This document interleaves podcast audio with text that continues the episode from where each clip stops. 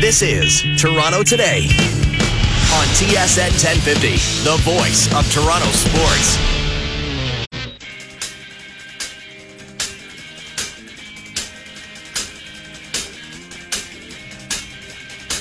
It's 11 o'clock. Welcome to Toronto Today here on TSN 1050, tsn1050.ca, and on the iHeartRadio app. I'm Andy McNamara with you until 1 o'clock. Lots to get to today. We're going to mix it up, little diversity topic-wise on the show as we head into the afternoon. We'll talk Blue Jays, of course. Ryan Goins looks like the hand is bruised and he's going to be okay. But man, that was scary last night. Stepped on, bleeding, tons of pain. We'll talk Jays, NFL conversation. Brad Gagnon, national writer for Bleacher Report, stops by. There is so much going on in the National Football League. We'll also get into the Leon Draisaitl contract and what it could mean for the signing of future Maple Leaf youngsters. Dustin Nielsen from our sister station out in Edmonton, TSN 1260, will drop by at 1210. And then some wrestling talk, folks. SummerSlam is this Sunday, but Ric Flair is still in critical condition. The Nature Boy. Woo! Still in critical condition. We're going to talk about his legacy and SummerSlam and really what a mainstream figure he has become. Guys like him, Hulk Hogan, Stone Cold Steve Austin, The Rock, they transcend just pro wrestling. And you have Ric Flair's woo at Carolina Hurricane games. He's come out, gives prep and pep talks to NBA teams, the Cavs, hockey teams, NFL teams with the Carolina Panthers. So, Nature Boy Ric Flair, we're going to talk to Jason Agnew, host of Live Audio Wrestling Sundays here on TSN 1050. His legacy and about SummerSlam, and hopefully Nature Boy is going to be okay. One of my favorites of all time. And we'll get into a little old school wrestling talk. Who's your favorite all time? Were you a Hogan guy? Were you a Flair? Stone Cold? Randy Macho Man Savage?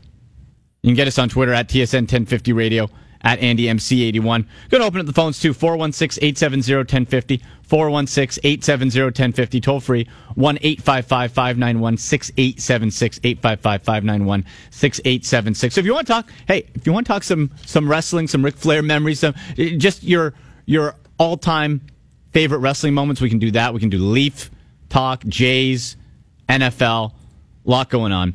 And our poll question here ties into Ric Flair. So one of Flair's nicknames, one of the Nature Boy's nicknames, is the dirtiest player in the game. He'd always cheat.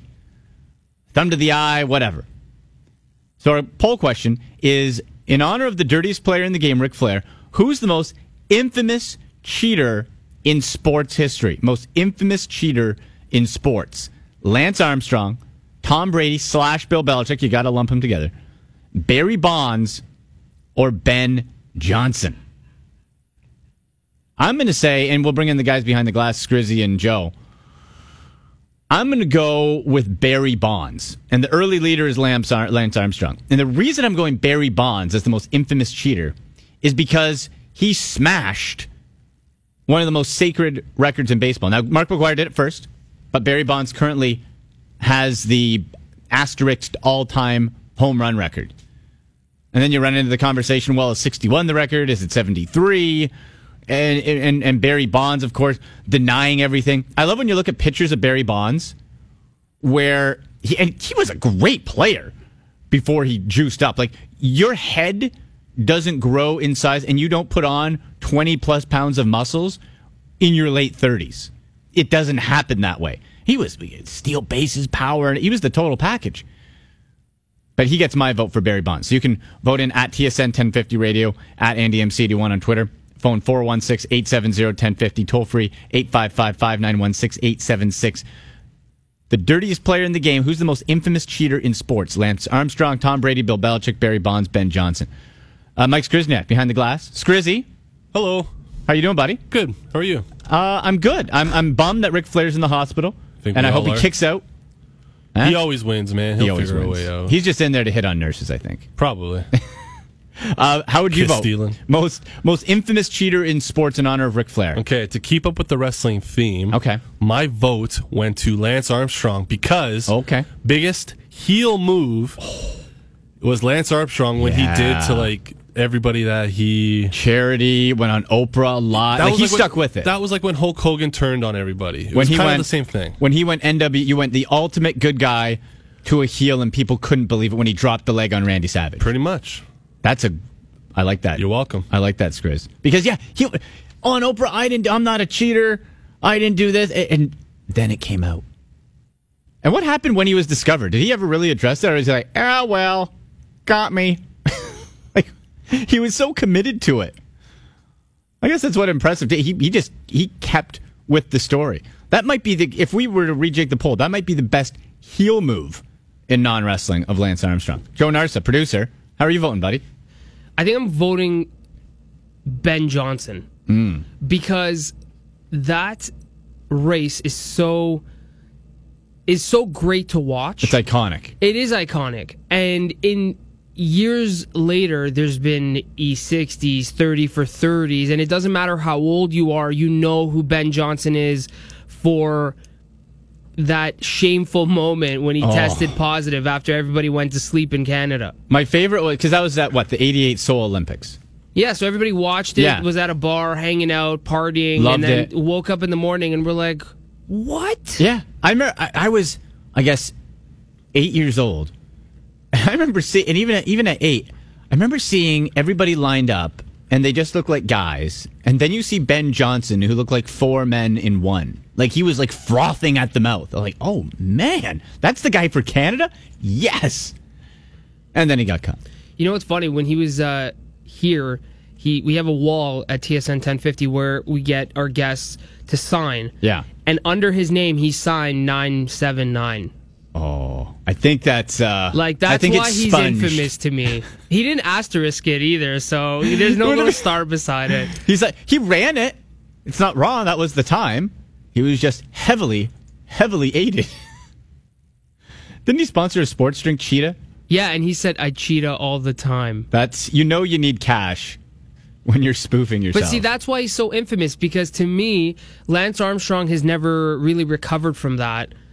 And it's almost faded, other than there's this new movie on Netflix called, I think, Icarus. Yeah. And it's showing off all the drug doping and stuff like that in the Olympics and stuff. But it would seem like Lance Armstrong is just something that happened in the past.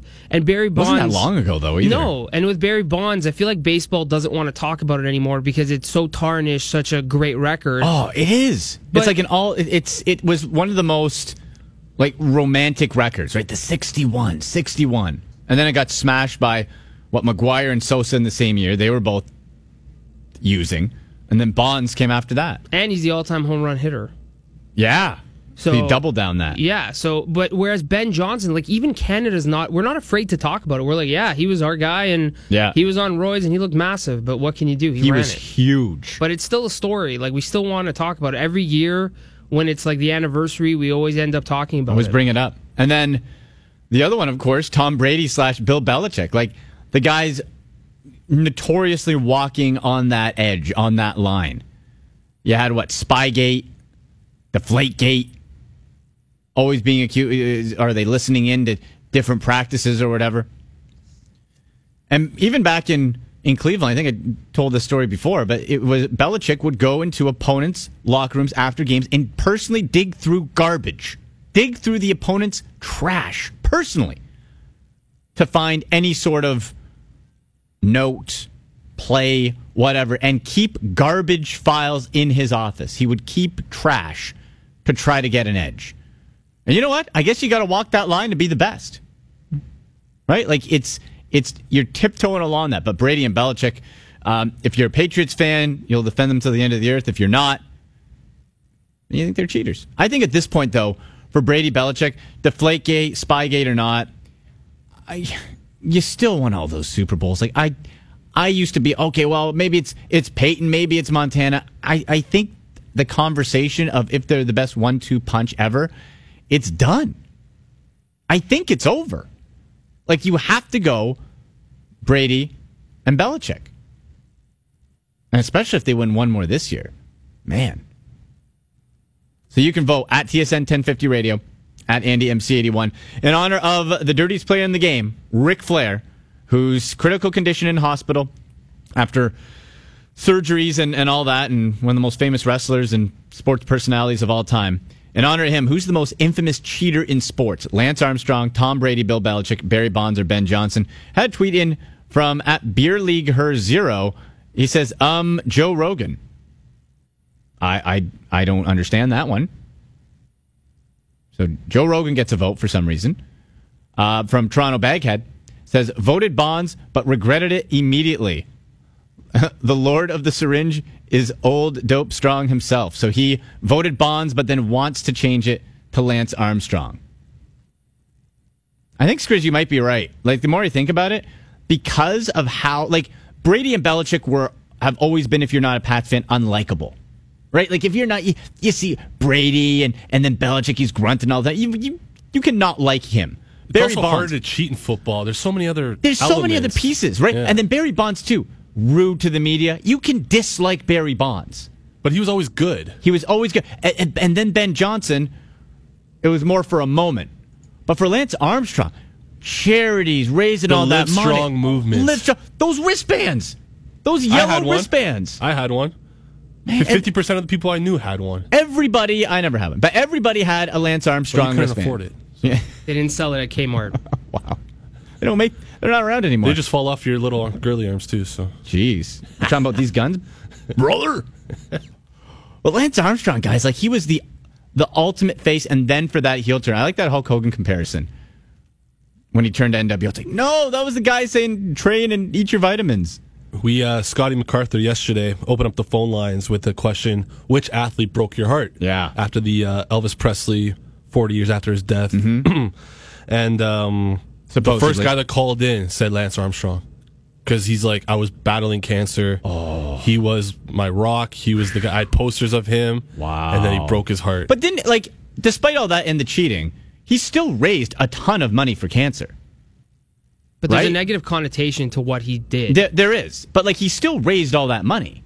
Like, it was, like, he's a cheater. What he did was wrong and lying about it going forward, of course. But he still raised a crap load of money. Pablo Escobar gave a bunch of money to little kids on the streets, too. That's a great series on Netflix. Have you watched Narcos? That? Yeah. Narcos is fantastic. You have to be paying attention because you got to read a lot. So you got to be focused. Yeah, I got to pause it every, 3 minutes and go back. To read the Spanish. That's a great show, though. So we have a vote for some reason Joe Rogan, and then for Bonds and... for Lance Armstrong as well. So, but other news. Leon Draisaitl, big cash extension. 8 years, averaged $8.5 million per season. So, if you combine in Edmonton, McDavid and Draisaitl, $21 million. So, what that means, of course, and why that's of interest to Maple Leaf fans, is what does that mean for the future in Toronto? Because in the not-too-distant future... You're going to have Auston Matthews, Mitch Marner, William Nylander. What does that contract do? Because that really sets the next bar, right? Anytime you have these extensions, anytime you have these new contracts come up, the players whose deals are coming up next look at that and say, well, I'm at least getting that, right? That's at least what I'm going to be going for. And so what does it mean for the Maple Leafs? Well, Dave Poulin was on the morning show, Naylor and Landsberg, earlier with Michael Landsberg and Matt Cause. And he spoke about the Leafs' salary cap situation. You're not happy with that at all. You're not. And each team has to manage their individual salary cap, but you are absolutely affected by those around you. And you can say, well, I don't care what Leon Draisaitl got, but if it were ever to get to arbitration, that's where it really becomes a factor, Michael. And, you've got to convince your group. There are teams that do a good job of this, but everyone believes they have salary cap issues today, tomorrow, yesterday, all the way along. It's a constant. And then, the people they have doing them, like Brendan Pridham, I mean, he came from the league office. He is one of the absolute best. And he, believe me, every waking minute, he looks forward and says, how is this all going to fit together? And it's his responsibility to put the pieces in place. But when contracts are signed that are, almost, if it's just out of whack, it doesn't bother you that much. If it's so crazily out of whack, it doesn't bother you that much. It's the one in between, because if something's so far out of line, you go, right, okay, that's an outlier. Disregard that. That's a high that is wrong. It was a bad decision. It's wrong. But if Leon Draisaitl were at 10.5 and goes on to do what he's doing, there are people that would say, well, you know what, that is in line. That was Dave Poulin on the morning show. So Draisaitl getting that with McDavid. Now, the argument can be, well, look at Chicago now, struggling with the salary cap. My argument to that is Chicago's won cups. Give me that problem as a Leaf fan. If I can win multiple cups, I don't care about the salary cap problem. Give me a couple of cups, and if I have to retool and worry about the finances later, but I have a couple of rings and there's been two parades, I'm fine with that. I'll handle that problem.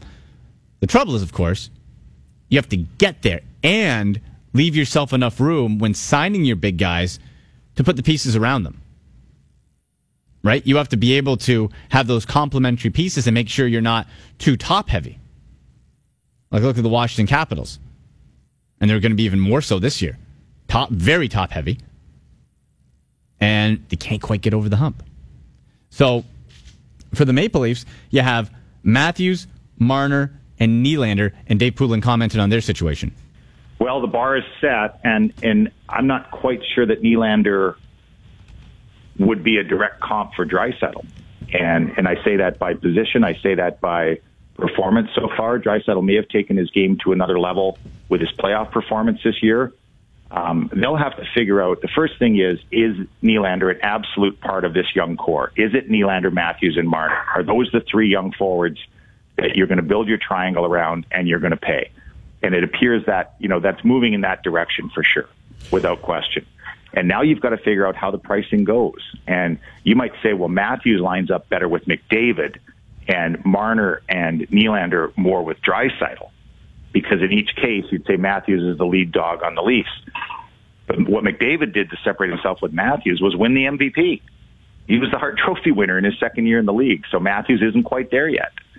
And, you know, the other comp out there that could factor into Marner and Nylander and Matthews is Jack Eichel down the road in Buffalo, you know, who's in a similar situation. So different things will come into play. I think hierarchy-wise, you look at Nylander and Marner as being closer together and Matthews as being a step past him. But Matthews has only played 1 year in the league, as has Marner.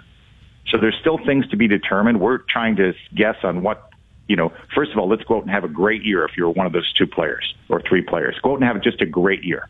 But Nylander's got to be signed before that great year. And the danger here, guys, the last couple of precedents for a bridge contract aren't very positive for the team, because you look at PK Subban signed for like $2.9 million for 2 years, and then he went straight to $9 million, actually getting into arbitration before they settled. And then the real scary one is going to be Nikita Kucherov down in Tampa, because he signed a 3-year bridge deal and then had a monster year in the first year of it. So he comes in at a number, his number is under 5 for 3 years. Where is he going to go coming out of this? And so it appears the direction is to sign these long-term deals. Now you've got to get the numbers down, but it's going to be up to the individuals to surpass their last year's performance. Those three kids have to go out and they have to play better. And if they play better, the Leafs are going to be an even better team than they were this year. And the money will take care of itself. That's Dave Poulin on Naylor and Landsberg this morning. And I think I want to have that problem. Like, wouldn't it be great to be able to say, hey, all these guys are studs. We have to figure out a way to keep them or maneuver, instead of just having to try to find scraps like the Maple Leafs have done for years. This is a great problem to have. I love this problem. You actually have at least three, incredible talents. And yeah, like Poulin said, you have the tiers, right? At least after year one, Matthews, Marner, and then Nylander. So if we look at the comparables, last year for Marner, first full season, 81 games played, 22 goals, 39 assists, 61 points. Leon Draisaitl last year, 29 goals, 48 assists, 77 points, second full season. Played 72 games the year before and had 51 points. So Draisaitl is signing that big deal after last season, almost a 30-goal scorer. It seems like Nylander is in the stage that Draisaitl was last year, right? And This is when, if you're the Leafs, you want to lock him up if you think he is going to be a part of the future. And by that, I mean, you have a lot of young pieces coming up. So does Nylander become something you're able to dangle as part of a deal to improve the blue line? To try to solidify that up at some point. Because you have a ton of youthful forwards. A lot of them. So if Nylander becomes, all right, well, this guy's 21 years old. He's scored 20 goals in his first full year. A lot of upside. And you bundle him, maybe that's something that you can use. So for the Leafs, with Matthews, Marner, and Nylander, I think if you're going to sign two, you look at Nylander as the odd man out if you have to go that way. So that might be the way you do it. We're going to talk to Dustin Nielsen from TSN 1260 in Edmonton about the Draisaitl deal and see how he feels about McDavid and Draisaitl kind of as that 1-2 punch there in Edmonton. But what does it mean for the Maple Leafs? And you can tweet in at TSN 1050 radio, at AndyMC81. Phone number 416-870-1050. Toll free 855-591-6876. Joe Narsa, producer, what are you thinking about this? Because I agree with Dave Poulin from his comment of, well, you have to decide if Nylander's a part of this. I kind of like the idea. You give whatever you need to Matthews and Marner, and if it doesn't work for Nylander, there's a lot of upside there to package out because you still need a blue liner if you want to go anywhere. I think you can't overlook William Nylander because his value and his ability in a game, like he looked fantastic to me in the playoffs. He has a lot of ability. When you break them down, if they're making together a combined close to $30 million, this team is screwed.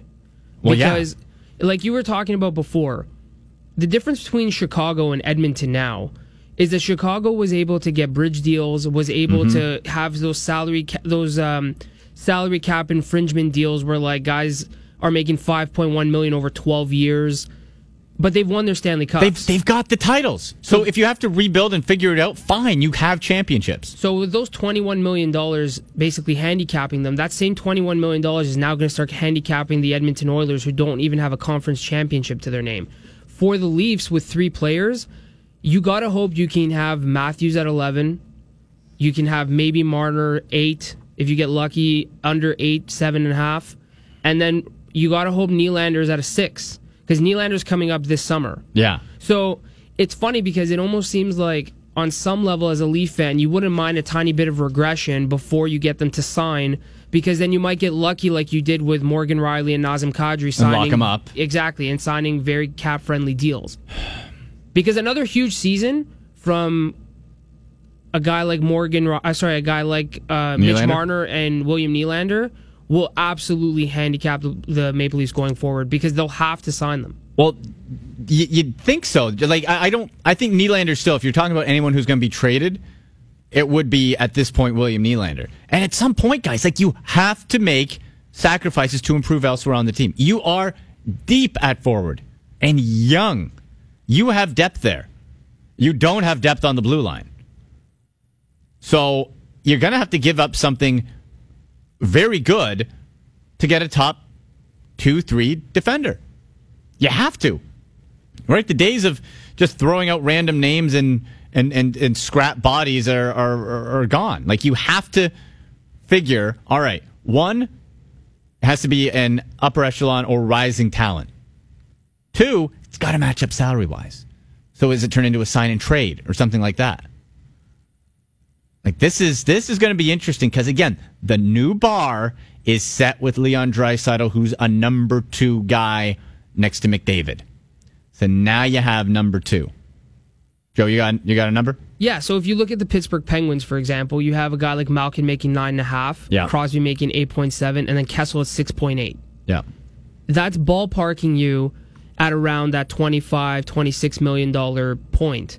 But that's for 3-star players. That's for 3 guys who are fully proven over a long period of time. And those all came, of course, before Crosby's the Draisaitl contract. Discounted 8.7. Oh, 100%. Yeah. Like, 100%. You know what? That's with Crosby.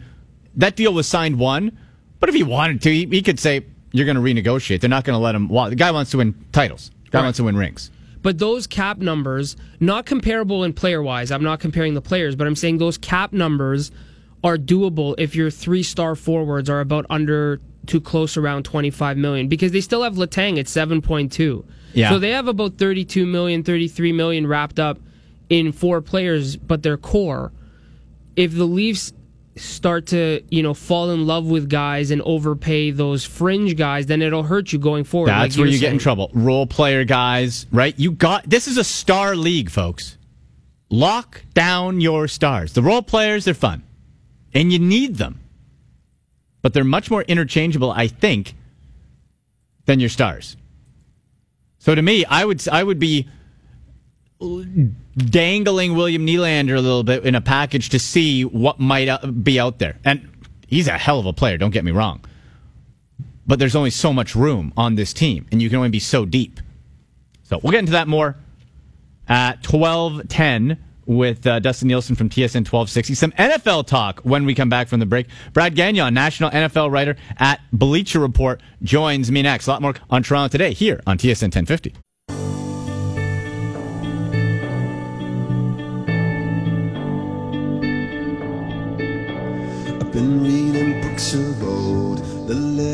Welcome back to Toronto Today here on TSN 1050, tsn1050.ca, and on the iHeartRadio app. I'm Andy McNamara with you until 1 o'clock. You can get us on Twitter at TSN 1050 Radio, myself at AndyMC81. Still to come in the show, we're going to chat with Dustin Nielsen from TSN 1260 out in Edmonton to go over the Leon Draisaitl contract and what that Edmonton team looks like to be able to relate it to what the Toronto Maple Leafs may look like once the deals come up for Matthews, Marner, and Nylander. How are they going to be able to adapt and build off of that? We'll also get into some talk about the Nature Boy, Ric Flair, in critical condition, famous wrestler, of course, in a hospital. And so we put out our Twitter poll question at TSN 1050 Radio, at AndyMC81. In honor of the dirtiest player in the game, Ric Flair, who's the most infamous cheater in sports? Ric Flair would always thumb guys in the eye, cheat, do anything to win. Who's the most infamous cheater in sports? Lance Armstrong, Tom Brady / Bill Belichick, Barry Bonds, or Ben Johnson? We'll talk Ric Flair's SummerSlam and Flair's legacy. Hopefully, we're all praying that he's going to pull through. With Jason Agnew, host of Live Audio Wrestling, Sunday nights at 11 here on TSN 1050. Coming up in a couple minutes, we'll talk to Brad Gagnon with NFL conversation. Lots and lots going on around the National Football League. One question is, all right, Ezekiel Elliott is appealing his 6-game suspension. He was not convicted of any domestic violence. NFL did its own thorough investigation for over a year. They deem it fit that he serve a punishment. And so far, it's 6 games. He will appeal it. I'd be very surprised if it stuck. And if the NFL's evidence is so damning, why wasn't he convicted in court? Is my that's what always gets me when you have Roger Goodell and company making these like the FBI should be hiring Roger Goodell and his team. Like, this is a crack staff. But what does it mean for the Dallas Cowboys on the field? Because without Ezekiel Elliott, the backfield has Darren McFadden, 29 years old. Alfred Morris. It seems like every other year Alfred Morris plays well. Had a great start to his career in Washington. And then Ronnie Hillman, former Denver Bronco, picked up off the scrap house. Is going to be a committee behind that offensive line. I think the running game for the Cowboys is going to be just fine if Zeke is out because of that offensive line and because they can clear holes. Like, some of the holes and gaps that Ezekiel Elliott was able to run through last year was like he was back at Ohio State. It was college level. There, the parting of the seas keeps the quarterback, Dak Prescott, safe. And the year before that, you had Darren McFadden on this team, rushed for over 1,000 yards. So maybe it's going to be a committee thing. I think they're going to be okay. Like, you want Zeke in there because he's the complete back, can catch, can block, can run, obviously. But over a short period of time, I think they're going to be okay. From a fantasy football perspective, though, man, who's going to be the direct handcuff for Ezekiel Elliott? I mean, that's something to keep an eye on in preseason games. Do you go McFadden? Do you go Morris? Does Ronnie Hillman come on? He was pretty bad in Denver. So it's going to be interesting with the Cowboys. We'll try to catch up with Brad Gagnon in a few minutes. Elsewhere around the National Football League, of course, hey, last week you had the Buffalo Bills mixing it up. Like, credit to the Bills for clearing out the old regime's junk. And remember, people are like, oh, how could you trade Sammy Watkins? First round pick. Traded up with the Browns. The game you gave up so much. Well, this regime has not. It didn't. Sean McDermott's the head coach. You have Bean as the GM coming over from Carolina. Not their guys. So, Bills have a lot of ammo draft pick-wise. You have Tyrod Taylor pretty much as on a bridge deal here to prove himself. But we know what Tyrod Taylor is. At least I think I do. He's going to be a guy. He's going to be okay. He's not going to lead you. He's not your franchise quarterback, but he's going to be okay for this season. So people saying, oh, well, the Bills are trying to tank with the trade of Sammy Watkins. I strongly disagree. Sammy Watkins couldn't stay on the field. Does he have a higher ceiling than bringing over Jordan Matthews from Philly in the trade? Yeah.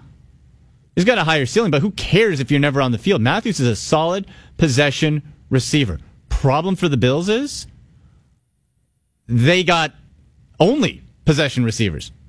Like Zay Jones, the rookie, has a chance to be an impact guy, but not really breakaway speed, good on jump balls. You don't really have the game breaker that you did in Sammy Watkins. But again, he wasn't playing. So you got a cornerback, you got a quarterback, a wide receiver. You still have LeSean McCoy. Bills are ripe for a 7-9 type of season. And under the new regime, while you're waiting to find your future quarterback, that's probably okay. The trouble is, you got, at this point, 2, maybe 3 QBs who are touted as being top guys. And we see that flipped on its head all the time. We're on doing TSN 4 Downs last year. By the way, the show will return September 2nd. Mike Skrzyniak. Woo! Yeah, he's going to be producing again. But Scrizzy, we saw last year when we were doing the draft shows and through the season, every year there are guys who are touted as, okay, well, these are going to go 1-2 in quarterback. And then somebody out of nowhere pops up. Carson Wentz 2 years ago, or a year ago. This past year, it was Mitch Trubisky. Somebody always comes out of nowhere. So you can't bank on tanking and just getting the quarterback or even be able to trade up and get your guy. Because this time last year, it was DeShone Kizer was going to be 1-2 with Deshaun Watson. Jake Locker was once supposed to be a number 1 overall pick. That's so gross. I know. Ew. But it changes year to year. You never know. It does. And during the year, like there's going to be a guy who pops up. A quarterback that's going to, like Lamar Jackson this year. He could be top. He's probably a top 5 pick right now. Sam Darnold. He's a top name there. He could fall off. You don't know. So I think the Bills are going to be competitive. The interesting thing, though, and it goes tonight, the debut of Jake Cutler with the Miami Dolphins against the Baltimore Ravens. Coming in, poor Matt Moore, the backup, with Ryan Tannehill going down with that knee injury. Hey, maybe it's my time. Not so fast, Matt. No. Jake Cutler, old sourpuss himself. How is he going to look in Miami? How do you guys think? What do you think, Joe? How do you think Cutler's going to do this year? Well, he'll look hungover because he always looks hungover. I love his face. He's going to be Jake Cutler. There's going to be 1 or 2 games where you're like, "Oh yeah, this guy looks good," and then the rest of the season will be like a huge pick six in the fourth quarter. He gets hit on his butt, and he just looks completely disheveled. And people start turning on him. Like it's great now. Did the press conference saying all the right things, right? Oh yeah, I'm here. Had some great success. And by great, I mean by Cutler standards, with Adam Gase. But I was looking at Cutler's stats. Like, I thought he was better. His quarterback ratings are horrendous. I thought he has never finished the year with a quarterback rating over 93. His 2 games in the playoffs, one he threw for, I think he was at like a 111, and the next game he was at 37.5. Incredible. And you know what the other thing, too, is the biggest statement about Jay Cutler? Most of his teammates have nothing good to say about him. They don't. He's not a likable guy. Now, if you're winning, that's fine. And this time of the year, he's going to have his best foot forward. But what happens when receiver X drops a touchdown pass and he gives him the look, right? Or he throws a couple picks and he starts to sulk. Well, again, Adam Gase got some good work out of him when he was with the Chicago Bears as offensive coordinator. So that's why Cutler's out. And I'm thinking for the Dolphins, this was probably the best case scenario as far as what you could get. Like, you're in camp. Where are you going to find a franchise-type quarterback? And let's not forget people. Oh, Ryan Tannehill's down. Ryan Tannehill's not very good. He's an average quarterback. The amount of money he got paid goes to show you what you can get if you are an average QB. Because teams that don't even have an average QB are not competitive. So for Ryan Tannehill to go down, you're not losing Tom Brady or Aaron Rodgers. Like, Tannehill is okay. So you bring in Cutler under Adam Gase, offense he knows. If Jay Ajayi can stay healthy, you should have a good running game, complimentary. That could do fine. And if Cutler doesn't do well or gets injured or whatever, you have Matt Moore, who has shown that he can step in and be a viable backup. Are you surprised they went Cutler instead of Kaepernick or giving a call to Tony Romo? Not at all. And I'll tell you why. Kaepernick would have never went there. He wore that Che Guevara shirt last year during the protests. He wore a Castro shirt, didn't he? Yes. Sorry, Castro. Yeah, which is the Cuban population in Miami will never take look. Kaepernick. Yeah, bad look. I don't know too many Fidel Castro enthusiasts. Not a great look. But the reason is, it's not because, again, of Kaepernick standing, kneeling, whatever, for the national anthem. And it's not because Romo versus Cutler. It's because it's in camp, your quarterback went down, you're screwed, and you want somebody who can come in and be able to step in as quickly as possible. Jay Cutler knows Adam Gase's offense. That's why it was done. It's not what... If you bring in Colin Kaepernick, one, in my opinion, he's not a starting quarterback in the NFL. Sorry. Talent-wise, he's been found out and he's injury-prone. And he hasn't come out to even say he wants to play. Everyone assumes he does. He hasn't spoken to anybody. Jay Cutler knows the offense. It's the easiest path to create the fewest ripples with the Miami Dolphins. And that's why it didn't even make sense for Tony Romo, who, and I've heard stories where there's an under-the-table type of deal where he's only coming out if Dak Prescott gets hurt. Like, he's still with the Cowboys, essentially. Like a wink-wink type arrangement. But that's why, to me, Jay Cutler makes the most sense. Like, who else are you going to get at an elite level? You're going to have Colin Kaepernick come in? Like, the book's out on him. Pin the edges. Make him throw the ball. And you're going to beat him. And his interception ratio was low last year. Still didn't win any games. So that's why I think Jay Cutler makes the most sense, Joe. So now, who stays a starter longer? Tom Savage in Houston or Jay Cutler? Oof. I'm going to say Cutler. Because Savage... You got Deshaun Watson knocking on the door. Savage won't be starting week one. Tom Savage. Sure. Can you guys explain to me what the hype is about Tom Savage all of a sudden? What, a fifth-round pick? Oh, Tom Savage, he's got... Why? He came in, was okay in replacing Brock Osweiler. Bill O'Brien, by the way, Houston Texans, is horrendous with young quarterbacks. Terrible. Terrible with young quarterbacks. So Tom Savage, all right, he's your bridge guy. He's somebody you put out there, even if it is week one, so that you don't rush Deshaun Watson. Quarterway through the season, Deshaun Watson's going in there. Because I think what you're going to see with Deshaun Watson again is somebody like these flashy guys who come in, right? He can move, he can run, he's got a big arm. But here's the problem with Deshaun Watson. Accuracy issues, mechanic issues, reckless issues. He sacrifices his body. This guy, I said on Four Downs last year, to me, he's RG4. He is like a upgraded Robert Griffin III, maybe with a little bit more meat on him.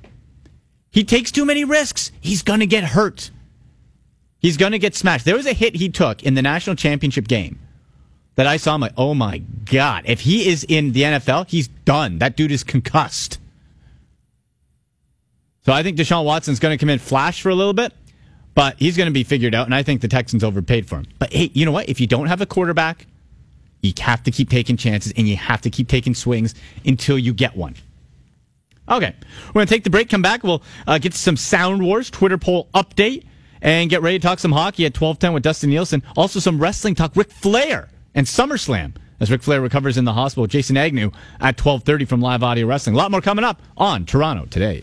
It's time for an Elite Eight battle in TSN 1050's Sound Wars. Whoa, what a hit that was! This is the worst one for sure. Welcome back to Toronto Today, TSN 1050. It is 11:50, and it's time, as you heard right there, for Sound Wars. I'm Andy McNamara. So, the best sound bites are down to the Elite Eight, and you get to decide which one survives this TSN 1050 Sound War, brought to you by Old Tomorrow's new Lighter Up Light Lager. It's soundbite seed number 1 versus seed number 5. Soundbite number 1. Keith Hernandez and Gary Cohen, I love this one, were having what they thought was an off-air conversation about Nationals starter Tanner Roark. It wasn't. Roark got knocked out in the third inning. Roark's been getting his tits lit. He really has. I don't know how you beat that, to be honest with you. Okay, or soundbite number 5. The first of many records set by Auston Matthews as a Leafs rookie. Here's Matthews with Nylander, 2-on-1. Back to Matthews. He scores! Auston Matthews, 4 goals. Do you believe this? Holy mackerel, the kid's on fire. That's pretty good, too. Go to tsn1050.ca, click on Sound Wars, and vote for your favorite soundbite. Seed number 1, Roark getting his tits lit, or seed number 5, Matthews' 4th goal. Voting for this Sound War closes at 3 p.m. Listen to Overdrive later today for the results and for the start of a new Sound Wars battle on TSN 1050. Sound Wars is brought to you by Old Tomorrow's new Lighter Up Light Lager at select Loblaws grocery stores. I don't know how you get past tits lit, guys. I don't know. Auston Matthews is how you get past that. Really? 4 goals in his first ever game as a Maple Leaf. Keith Hernandez said tits lit. Matthews is about to get his tits lit in this battle. Like, I don't know how you overcome that. If anybody can, though, it could be Auston Matthews. That's going to be close. This is going to be a battle. So Sound Wars on TSN 1050.ca. This is Toronto Today. I'm Andy McNamara. Still to come in the final hour of the show, as I take you up to 1 o'clock, we're going to chat with Dustin Nielsen, host of Nielsen and Fraser on TSN 1260 in Edmonton. Going to talk about the Leon Draisaitl extension. But I also want to get from Dustin, all right, the situation there in Edmonton seems like it's a year in advance of what could happen in Toronto. Okay, you sign McDavid, now Draisaitl's there. Now all that money is locked up in those two. You still have all the Milan Lucic money, too. What is that? What could that mean for Toronto? Obviously, you don't want McDavid and Draisaitl to get away, duh. But what does that do for the rest of the team building-wise? So we'll get into that with Dustin Nielsen at 12:10. 12:30, looking forward to this. Jason Agnew, host of The Law, Live Audio Wrestling. You can hear that Sundays, 11 p.m. on TSN 1050. About Ric Flair. So the Nature Boy, if you haven't heard, it's all over social media, all over pretty much every website. Recovering, still critical condition, had surgeries, still really unknown. It was from a heart issue to a colon, but then that was refuted. But he's not in good shape. In hospital for Ric Flair. So we're going to talk about the legacy of Ric Flair. Hopefully he gets better and can come out. There's going to be, I think, a 30 for 30 coming out on ESPN pretty soon, right? Yeah. About his life and the career. And man, and you know what? Like the movie The Wrestler, remember a few years ago with Mickey Rourke, was supposedly in part based around Ric Flair's life. Like one of the greatest wrestlers and characters and mainstream guys of all time to ever do the crossover.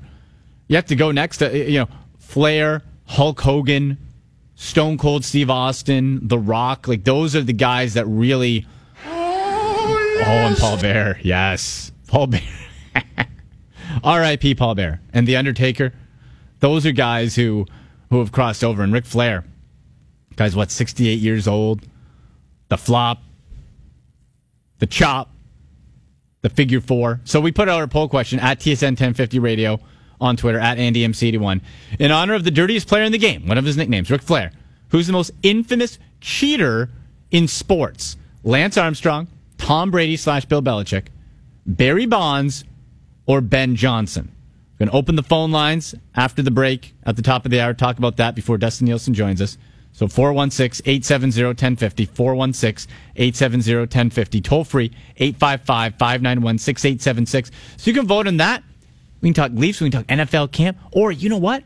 It's not very often we get to bring pro wrestling, WWE, WCW, into the main conversation. So if you want to talk wrestling, if you want to have memory lane flashbacks, some of your favorite wrestlers of all time, wrestling moments, let's do it.